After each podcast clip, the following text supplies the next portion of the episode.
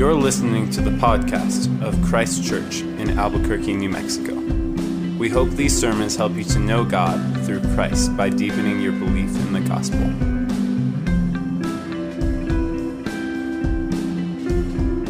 The reading this evening comes from Ruth chapter 1. In the days when the judges ruled, there was a famine in the land, and a man of Bethlehem in Judah went to sojourn in the country of Moab he and his wife and his two sons. The name of the man was Elimelech, and the name of his wife Naomi, and the names of his two sons Mahlon and Chilion. They were Ephrathites from Bethlehem in Judah. They went into the country of Moab and remained there. But Elimelech, the husband of Naomi, died, and she was left with her two sons.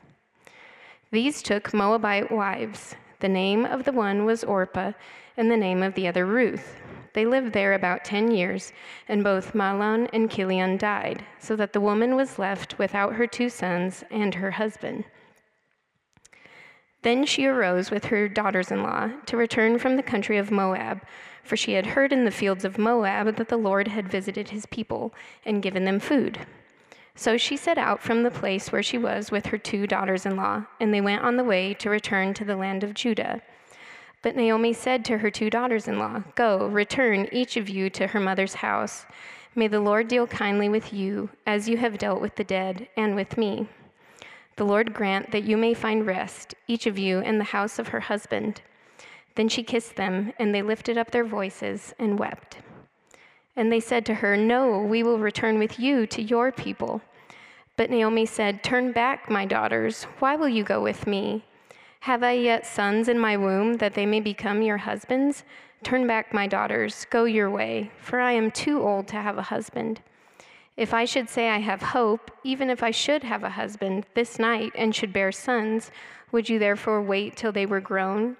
Would you therefore refrain from marrying? No, my daughters, for it is exceedingly bitter to me for your sake that the hand of the Lord has gone out against me. Then they lifted up their voices and wept again. And Orpah kissed her mother in law, but Ruth clung to her. And she said, See, your sister in law has gone back to her people and to her gods. Return after your sister in law. But Ruth said, Do not urge me to leave you or to return from following you. For where you go, I will go, and where you lodge, I will lodge. Your people shall be my people, and your God my God. Where you die, I will die, and there will I be buried.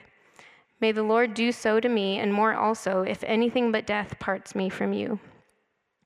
And when Naomi saw that she was determined to go with her, she said no more. So the two of them went on until they came to Bethlehem. And when they came to Bethlehem, the whole town was stirred because of them. And the women said, Is this Naomi? And she said to them, Do not call me Naomi, call me Mara, for the Almighty has dealt very bitterly with me. I went away full, and the Lord has brought me back empty. Why call me Naomi when the Lord has testified against me, and the Almighty has brought calamity upon me? So Naomi returned, and Ruth the Moabite, her daughter in law, with her, who returned from the country of Moab. And they came to Bethlehem at the beginning of barley harvest. This is the word of the Lord. Let's pray. Our Father, we do come to you now under your word.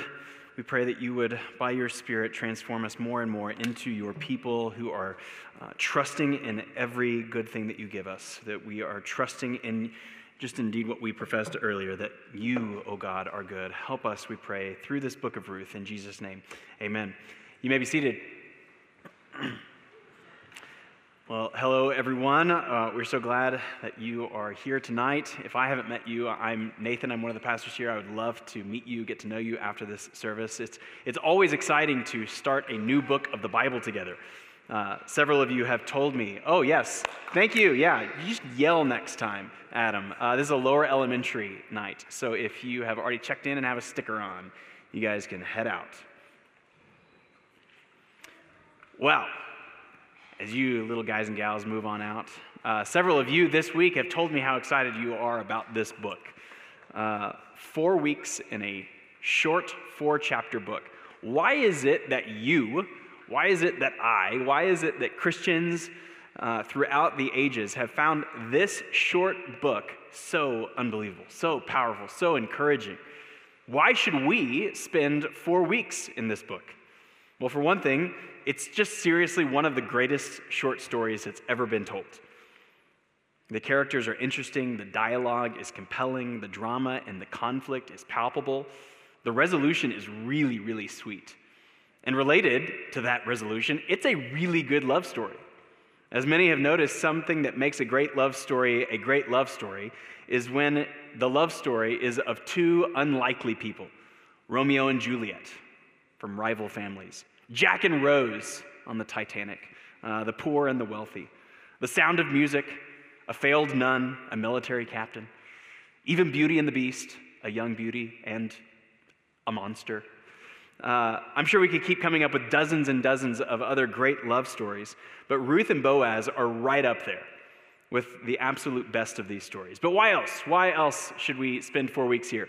Believe it or not, Ruth is actually a story about Jesus. Jesus tells us this in the Gospel of Luke, that all of the Old Testament is actually about him. So, just like we said about Exodus and Leviticus in the past, the entire Old Testament sets the stage. It sets the lighting, it sets the props and the soundtrack, the sound for the main character then to walk onto the stage. If we merely focus on the main character, that's better than nothing, but we will absolutely better understand what the main character Jesus is doing if we first understand the setting, the stage onto which he walks. Which, by the way, we're going to roll straight into the Gospel of Luke in four weeks from now, uh, at the beginning, beginning of December. And I'm really hopeful and uh, excited that we're going to understand that book, the Gospel of Luke, more because of this book, Ruth. But then also, to paraphrase a few other reasons from one Ruth commentator, that the Bible doesn't come to us in like neat and systematic theology categories.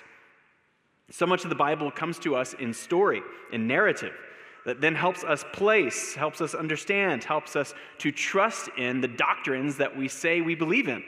So, as Tony Merida says, most of us live in the book of Ruth. What does he mean by this? Saying most of us live in the book of Ruth, not in the book of Exodus. That is, we do not gather manna from heaven every morning. We do not walk through parted seas. We live by faith in God's ordinary providence. Meaning, we, like Ruth, we don't usually see astounding unmistakable miracles in our lives. But if we are careful and observant, we can see the astounding, miraculous provision of God in our lives. We need stories like Ruth to lift our gaze from the immediate, good or bad circumstances that surround our lives. Or to put it another way, one question Ruth seeks to answer along with the rest of the Bible is Is life ultimately a comedy or a tragedy? And I mean that in like the classical, like Greek sense, meaning, uh, is the story of the Bible, is the story of the cosmos in which we are currently living, is it a comedy? Not like, ha ha ha, that's so funny, but does it have a good ending, a good and happy ending, or does it have a dark and tragic and just sad ending? For the characters living in the story, and is often time for the same for us, it's not altogether clear which it is. Is Ruth a comedy or a tragedy? Well, we have the benefit of zooming out. In Ruth 1, it's not clear. In the day to day of our life, it may be not clear. So Ruth helps us to remind us that the story of God is a comedy. Again, not a hilarious comedy, but that God wins. Good wins. Suffering, sin, and death dies. It's good. Ruth also lifts our gaze beyond our immediate lives instead. Also, then, to piggyback on Kyle's incredible sermon from last week, that this story reveals God's global and missionary heart for the nations. We'll spend some time there. And lastly, as we'll see in just a second, in a world of faithlessness, in a world of sin and darkness, Ruth and even then Boaz stand out like shining stars of clear godliness. They are models of faith, of love, of compassion, and wisdom for us as we live in similar worlds of faithlessness and sin and darkness. So that's enough intro. Let's just get into this story. Uh, we're going to trace chapter one here, trying to follow the contours of like the actual arc. Like a good narrative actually follows a, an arc of like rising action and climax and then a new setting. Uh, we're going to think through those things of a good story here under three headings that of a faithless departure, a faithful commitment, and then a desperate return. So, a faithless departure in verses 1 through 5. If you're unfamiliar with Ruth, you may have just heard Nina read chapter 1, especially these five, first five verses, and thought, whoa, that got real dark real quick. Uh, maybe you remember the later chapters of this book and feel like whenever you read Ruth, it just like fills you with warm fuzzies. And then you opened the book of Ruth this week and you're like, whoa, this is dark. Maybe you've never read Ruth. Maybe this is new and you've heard that this is a really sweet story, one of the best love stories in the Bible. And then you open up this chapter and this is heavy. Well, in verse 1, we read, In the days when the judges ruled. Now, this isn't just a once upon a time or there once was a man from Nantucket or something. This is actually setting something serious. We're not sure when Ruth was written, likely either in the time of David a couple of generations after this, or many generations after this, in the time of Ezra and Nehemiah when the people had come back out of exile in Babylon. But verse 1 is telling us that back in the time, which was the absolute moral bottoming out of our history as the people of God, the book of Judges, the time of the Judges, is really heavy, is really dark. It is a hard book to read. Over and over and over again in that book, we read, In those days there was no king in Israel, and everyone did what was right in his own eyes. And that's exactly what we, we read about in that book over and over and over again in Judges evil, wickedness, violence. In fact, if you look back just one, one page the very last sentence in the book of Judges, which comes just before the book of Ruth, that's the last verse of that book. In those days, there was no king in Israel. Everyone did what was right in his own eyes. Now turn the page to Ruth. In those days, in those days of the Judges, this is when we're reading. And not just that, in those days, but in this place, the location. Verse 1 of Ruth 1 In the days when the judges ruled, there was a famine in the land, and a man of Bethlehem in Judah. So, Bethlehem is where we're locating this story. If you flip back to Judges, and if you've just read Judges in your Bible in a year reading plan or something, and then you flip over to Ruth 1, you're like, uh oh, Bethlehem. Bad things happened in Bethlehem in the book of Judges. In Judges 17 through 21, we read about one of the grisliest scenes in the entire Bible it will make your stomach turn. It's terrible. And it's all centered around priests and men from Bethlehem, which the violence and the wickedness of some of those priests and men in Bethlehem will actually become very pertinent to the rest of the story in Ruth. But the location isn't the only interesting part. The very word, Bethlehem itself, Bethlehem means house of bread, Beth or Bet means house, and lechem means bread or food.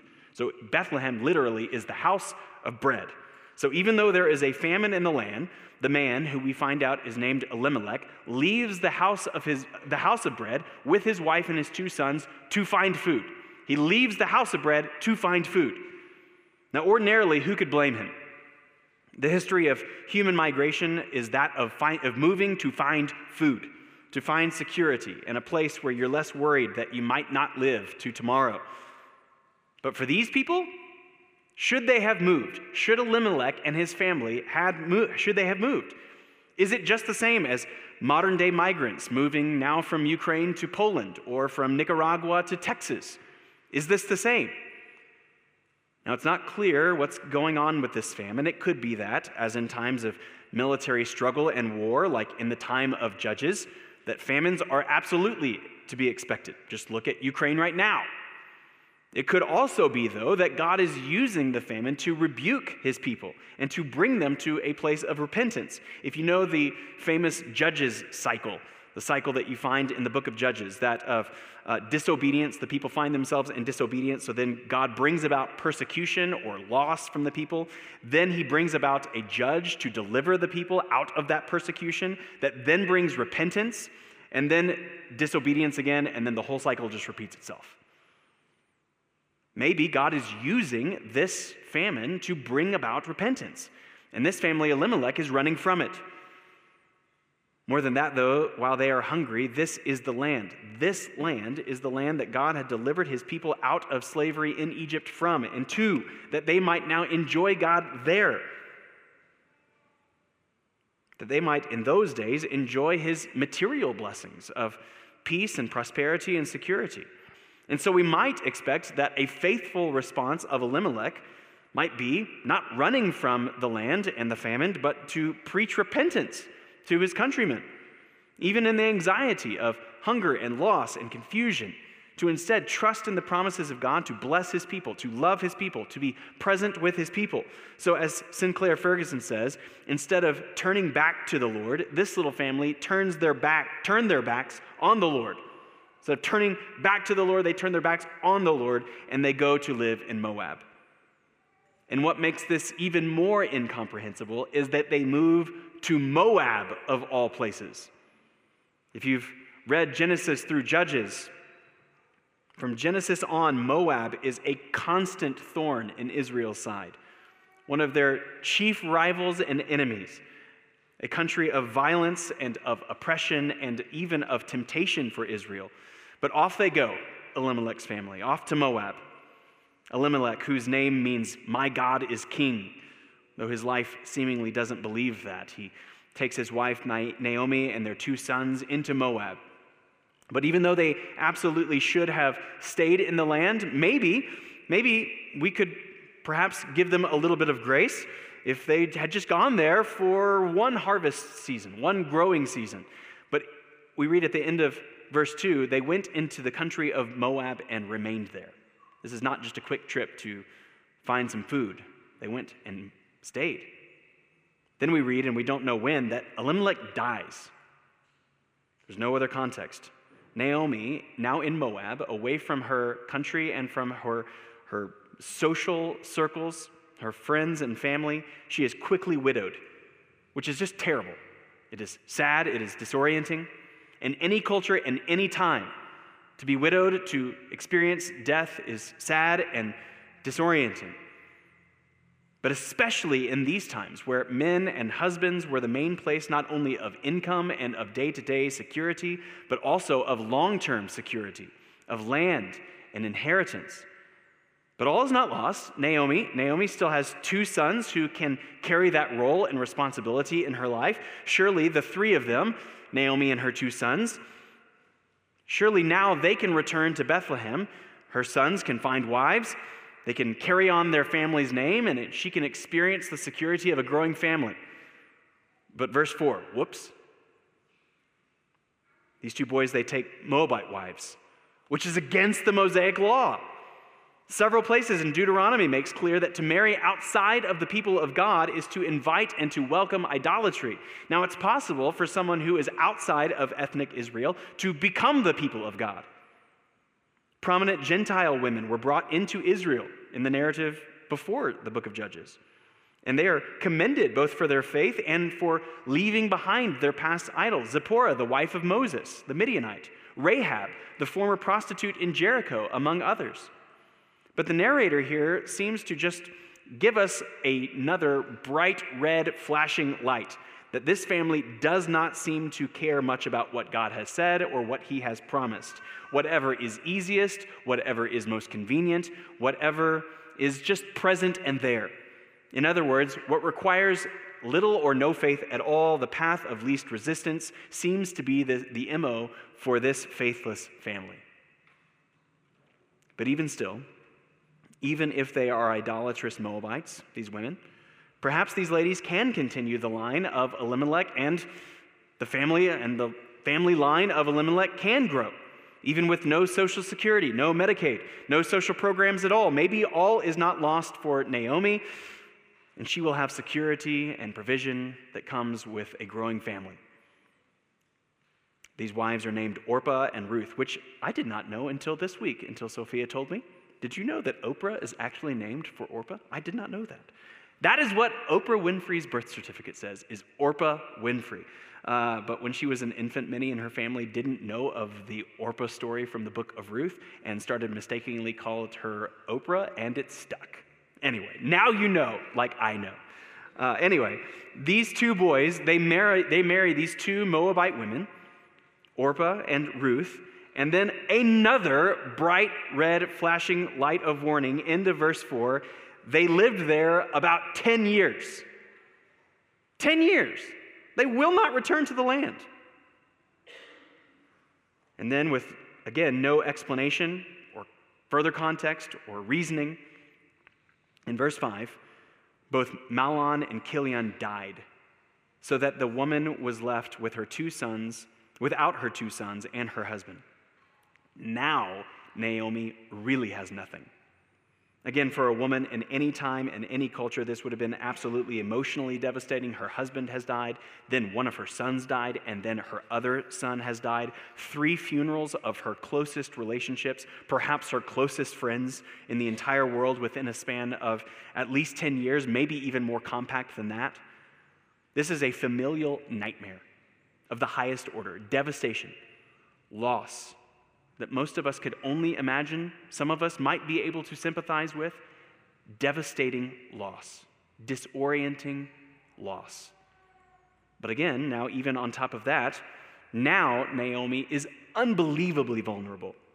She is facing the remaining years of her life, in which she is now likely probably in her 40s. So the rest of her life ahead of her is a life of fear, a life of hunger, a life of vulnerability, a life of destitution. Let's keep following the story. While it seems like all of these deaths and loss might be the moment of crisis and climax of the story, it actually isn't. It's just setting the stage.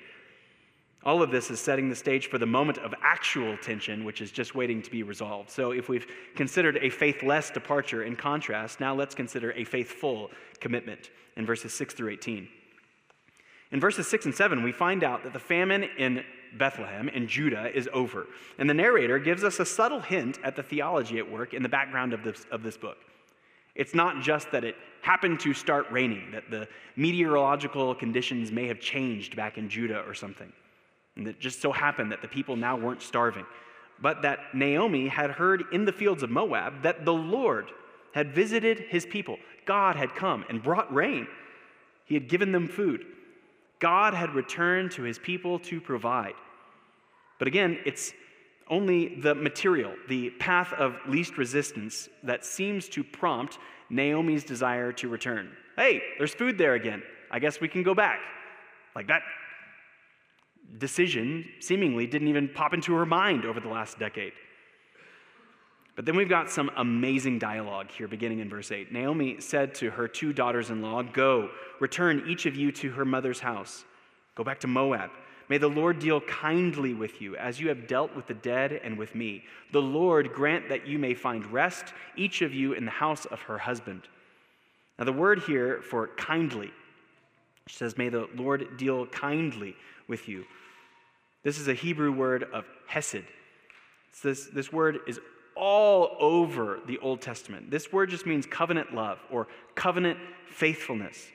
What she is saying is when she says to these two daughters in law, May the Lord deal kindly with you, she's saying, May God deal with you with the covenant faithfulness that he has shown to Abraham and to Isaac and to Jacob and to Moses and to Joshua, which is a really strange thing to say to Moabite women, isn't it? It seems like, though, by saying these things, that she believes that they have come to some knowledge of God, some knowledge of the God of Israel. But Naomi wants them to move on, to move back, to find some level of security back at home with their Moabite friends and family. Returning to the land of Judah, to return to the town of Bethlehem, to return and to go there as Moabite women with now zero marital or male connections likely will not go well for them. Naomi will be lonely and destitute for the rest of her life.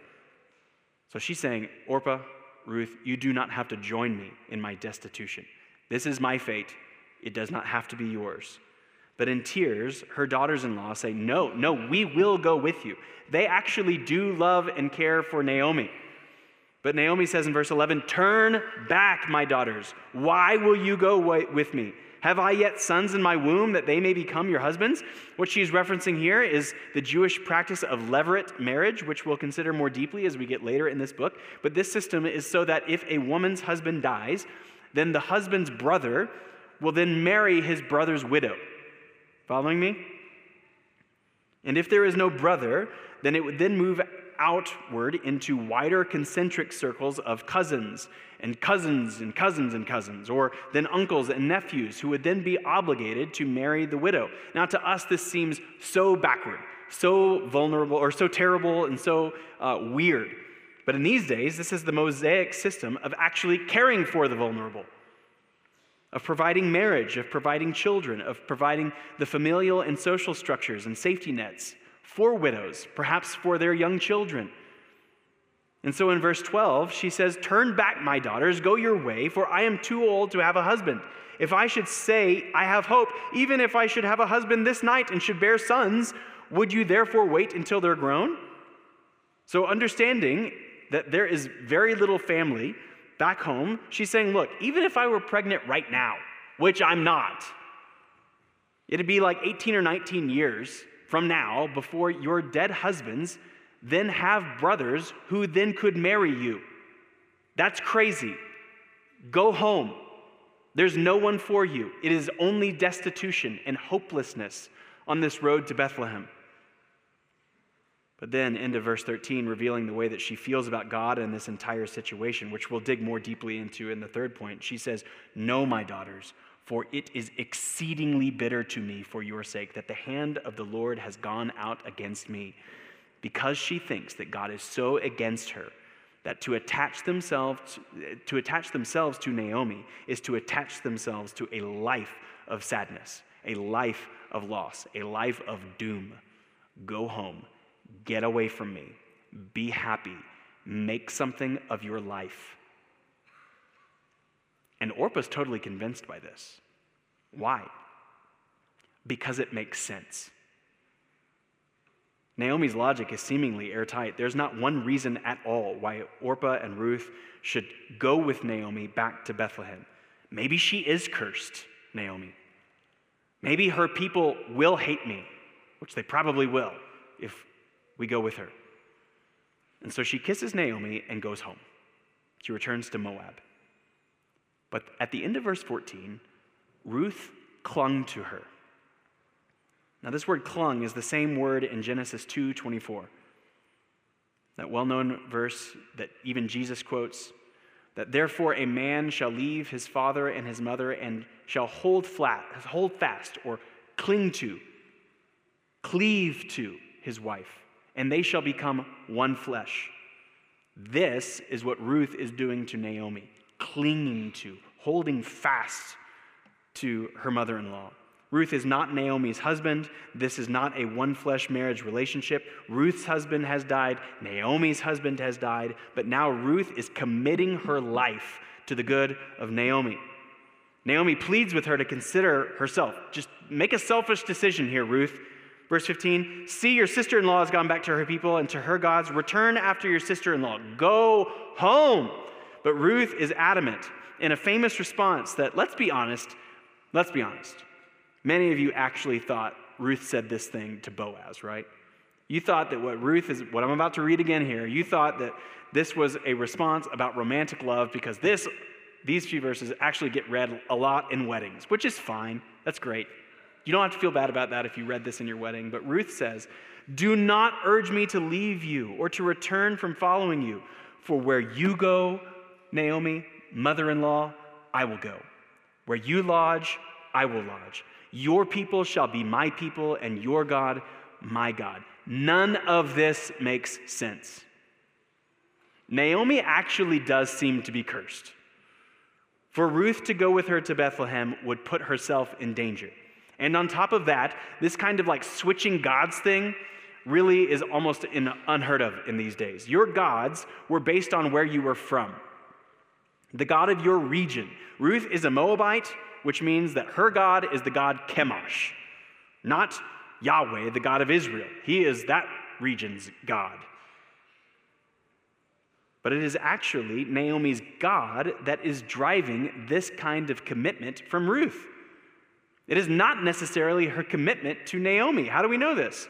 Well, if she had stopped in verse 16, if she had stopped in verse 16, then this would likely just been Ruth committing to care for a sad and angry old lady. She's had a rough go, but You know, she's kind of family now, so I'm going to go care for her at least to the end of her life. But in, in verse 17, she goes on. She says, Where you die, I will die.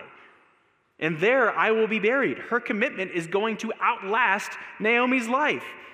It would be completely understandable for her to care for Naomi and then to return to Moab after Naomi's eventual death. But the Hebrew here actually doesn't even indicate a future commitment that our English translators have chosen. She literally just says to Naomi, Your God, my God. Your people, my people.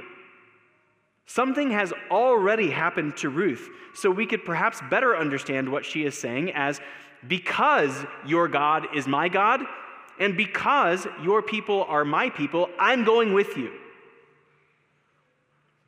So when Naomi questions her again and tries to convince her again to go back home, Sinclair Ferguson paraphrases, paraphrases Ruth's response is Listen, I've been converted. Stop urging me to go back. Did you hear me? I've been converted. Your God is my God. And so maybe you're here tonight and you find yourself needing Ruth here as a model of faith.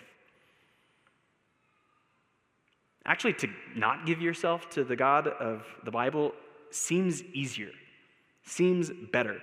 After all, Orpah may have gone home. She may have found a good husband. She may have had many children. She may have one day, many years from now, died peacefully in her sleep. Maybe just before she died, she thought, man, I am so glad that I did not go with Naomi back to Bethlehem. Conversion to this God of covenantal faithfulness is not always the easiest road. Jesus himself says that the road is narrow and is difficult. That before co- committing to follow him, he says you should actually count the cost. That is, you should count the things that you will lose by following me. And he says that to find your life, you must first lose it. But he also says, What does it profit a man to gain the whole world and to lose his soul? Orpah may have had a full life of material wealth and happiness, maybe. But she would have lost out on God. God is not just the regional God of this little strip of land in the Mediterranean. He is the God of the cosmos. He is the God who has created Orpah and Naomi and Ruth, who has created you and you and you, and who is owed all of our worship. He is the fountainhead of joy. He is the source of fullest and anchoring contentment, regardless of varying levels of security found in material wealth or lack of. So, Jesus' invitation to you is this come to me, all who labor and who are heavy laden, and I will give you rest. Take my yoke upon you and learn from me, for I am gentle and lowly in heart, and you will find rest for your souls. For my yoke is easy and my burden is light. He is saying to put on a yoke is actually to do the work of an ox, to do the work of work, but it is a yoke of freedom, of lightness, and of rest. It is not the path of least resistance, but it is the path of life. So, would you consider the faith of Ruth, her commitment to the God of Israel, and say, Yes, today is the day of decisive change for me as well, of leaving behind old gods and turning to the Christ who will love you and will save you? Back to Ruth. Despite one of the most beautiful and poetic expressions of faith and love and kindness ever spoken or written, how does Naomi respond to her? Ruth has just poured out her guts. And how does Naomi respond? In verse 18, when Naomi saw that she was determined to go with her, she said no more. Hmm. Well, I guess I give up. I can't do anything about her. She's just going to be like that puppy who will just follow you home no matter what you do. All right, Ruth, let's go then. Which then gets us to our final scene of chapter one. This last bit has actually been this everything that we've just seen in verses 6 through 18 has been the music swelling climax of this chapter as Ruth is pouring out her guts and proclaiming her conversion to Naomi's God and to her people. The music is swelling, and then it's like the record stops. The needle breaks, and it dies with a whimper as Naomi and Ruth then, I guess, embark then on a desperate return. Verse 19 So the two of them went on until they came to Bethlehem. And when they came to Bethlehem, the whole town was stirred because of them. And the women, the women said, Is this Naomi? Now, everything here that I just read is plural. The two of them, they came, they came. The town was stirred because of them. And then the women said, Is this Naomi? Ruth is completely invisible. It's been at least 10 years, so undoubtedly Naomi's life and the absence of the three men in her life that she left with has made the women really curious. There are many questions here, but none of those questions is, and who is this? Who is this that's with you? Naomi doesn't make any effort to explain. She doesn't say, Hey, ladies, meet my unbelievable daughter in law. She is a Moabite, but get this she has given herself to our God. Welcome her. None of that. She just says, Don't call me Naomi. Call me Mara. We haven't talked about Naomi's name yet, but it means pleasant, it means sweet. So when the ladies say, Is this Naomi? they are literally saying, Is this sweetness? Come back. Or maybe even like we would say, Oh, it's sweetie pie, back from Moab. Naomi says, Do not call me sweetie pie. Call me bitter. Now, this isn't the first time we've seen this word in the Bible. In Exodus 15, immediately after God delivers the people through the Red Sea, the, the people, three days without water, they come to a water source. They're all excited, but then they try the water, and it is Mara. It is bitter. It is undrinkable, this water is. Naomi is saying, That's me. Bitterness. Call me Mara, for the Almighty has dealt very bitterly with me. The first word that she uses of God is the Almighty. She doesn't use the covenant name of God, Yahweh, though she will. Or she doesn't even use the word of God or Lord, Elohim. She just uses the title Shaddai, the Shaddai, the Almighty, almost detaching herself from his character. He's Almighty, but she's revealing, I don't actually think he's good. And even then, when she does use the covenant name Yahweh, which we can see in our English Bibles in verse 21 as Lord with all capital letters, she's almost accusing him, isn't she? She says in verse 21 For I went away full, and Yahweh, the Lord, has brought me back empty. Why call me sweetness when the Lord Yahweh has testified against me and the Almighty has brought calamity upon me? Not one concession from Naomi that while all of these people here, who she is talking to, remained in Bethlehem, remained in the land throughout the famine, while her family left, not one bit of remorse, not one bit of apology to the people or to God. Just, I believe he's powerful, but I don't believe he's good. Just look at the wickedness and the calamity he has brought on me. Just look at what he has done to me. And no doubt, what has happened to Naomi has been terrible. So much death, so much loss, so much anxiety, so much confusion, and now so much vulnerability for the rest of her life.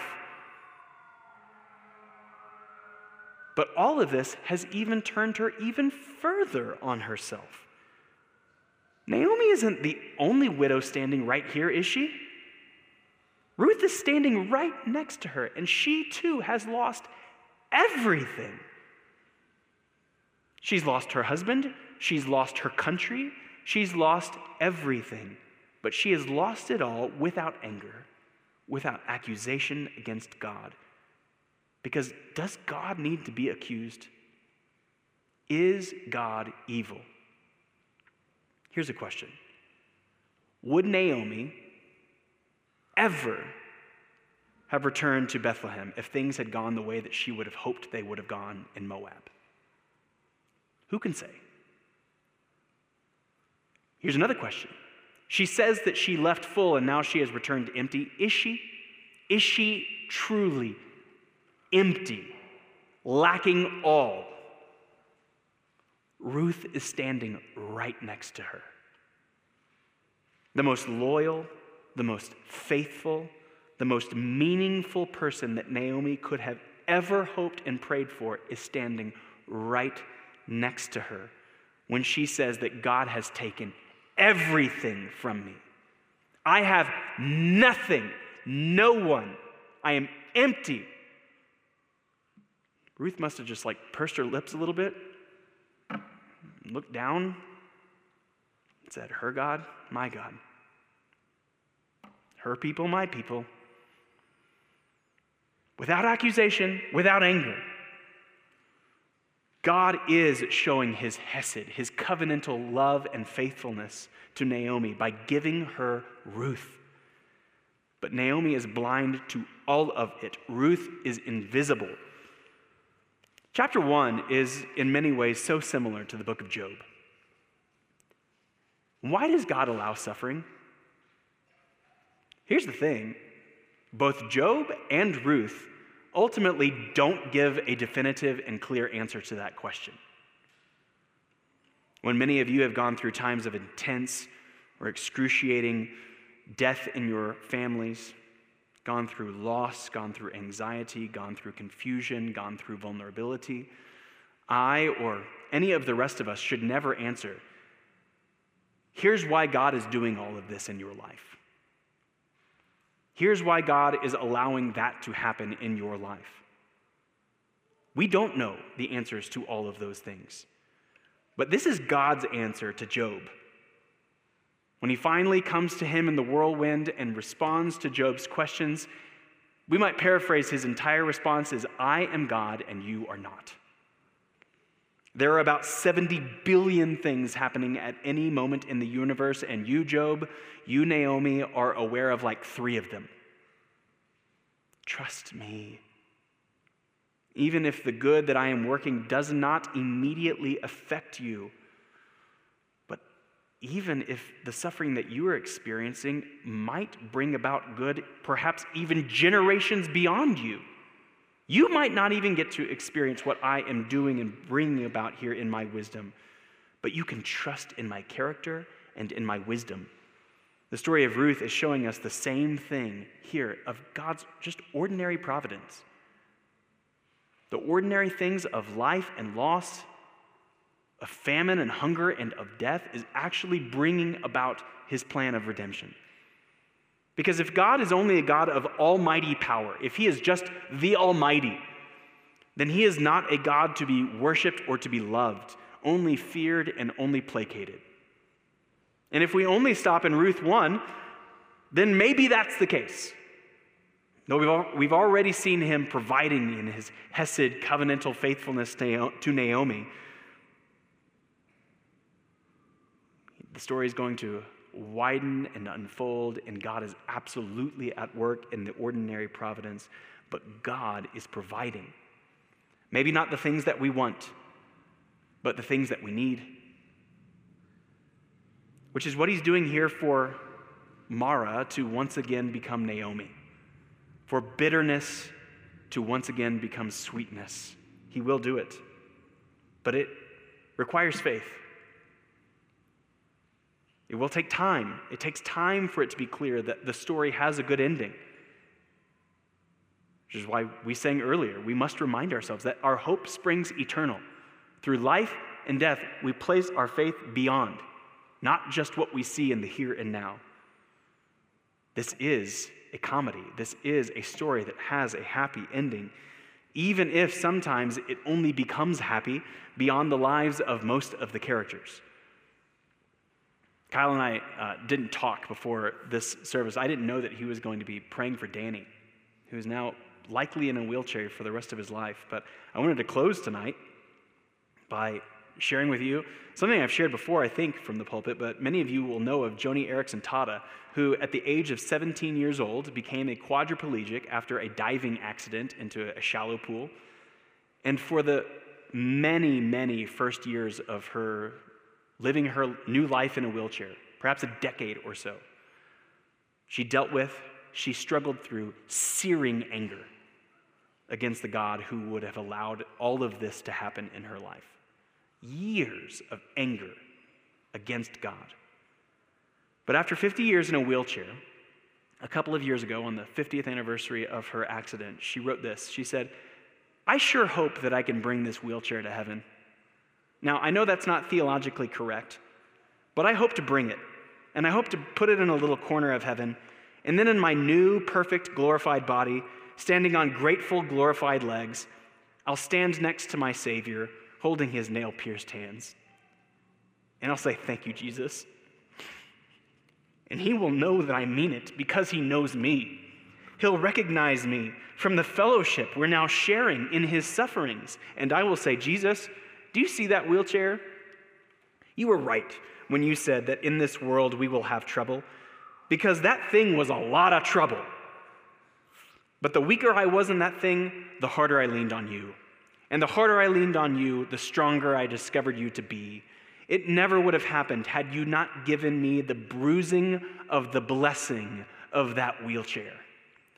Then she says, the real ticker tape parade of praise will begin and all of earth will join in the party. And at that point, Christ will open up our eyes to the greatest fountain of joy in his heart for us beyond all that we could have ever experienced on earth. And when we're able to stop laughing and crying, the Lord Jesus really will wipe away our tears. I find it so poignant that finally, at the point when I do have the use of my arms to wipe away my own tears, I won't have to because God will. Naomi did not deserve the faithful covenant love, the faithful kindness of God. Not one bit. And so the question of Ruth 1 is not why does God allow bad things to happen to faithful people, but why does God provide good things to faithless people? What a good God to show his faithfulness to, to Naomi by giving her Ruth. And as we'll see, what a good God to show his faithfulness to Israel by giving the entire nation Ruth. Ruth 1 ends reminding of us, reminding us of how unlikely all of this is. In verse 22, Naomi returned, and Ruth the Moabite, her daughter in law with her, who returned from the country of Moab. Yes, we understand this, narrator. We understand that a Moabite is someone who comes from the country of Moab. A little repetitive, I think you would say. The narrator does not want us to forget who Ruth is.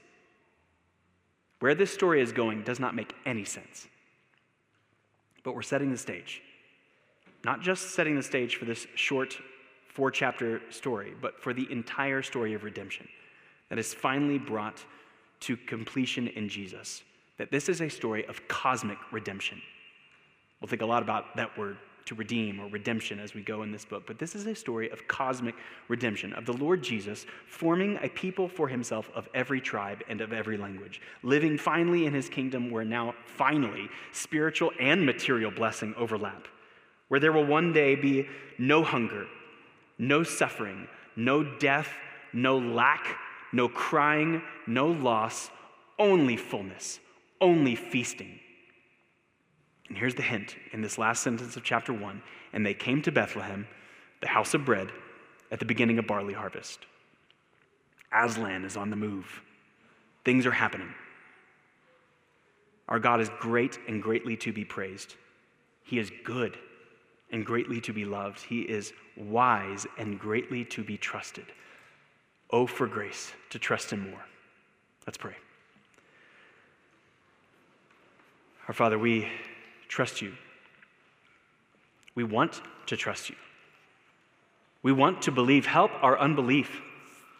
We are so tempted by circumstances. We are so tempted toward doubting you or just tempted toward sadness and even folding in on ourselves when things are not going the way that we would want them to go. Help us to believe that you provide not the things that we merely want, but the things that we need, that you have given us all things pertaining to life and to godliness, that you would give us yourself, the bread from heaven, that you would satisfy us by your life and death and resurrection, Lord Jesus. Help us to be satisfied by you.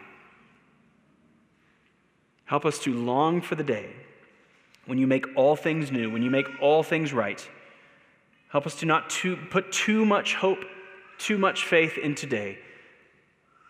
Help us to be content in what you give us this day. Give us this day our daily bread, we pray. But help us to long for the day of your return. And we pray even now, even now, Lord Jesus, come quickly, we pray. In your name, amen. Hope you have been encouraged to deeper life in Christ through the preaching of this sermon. For more information about Christ Church, visit www.christchurchabq.com.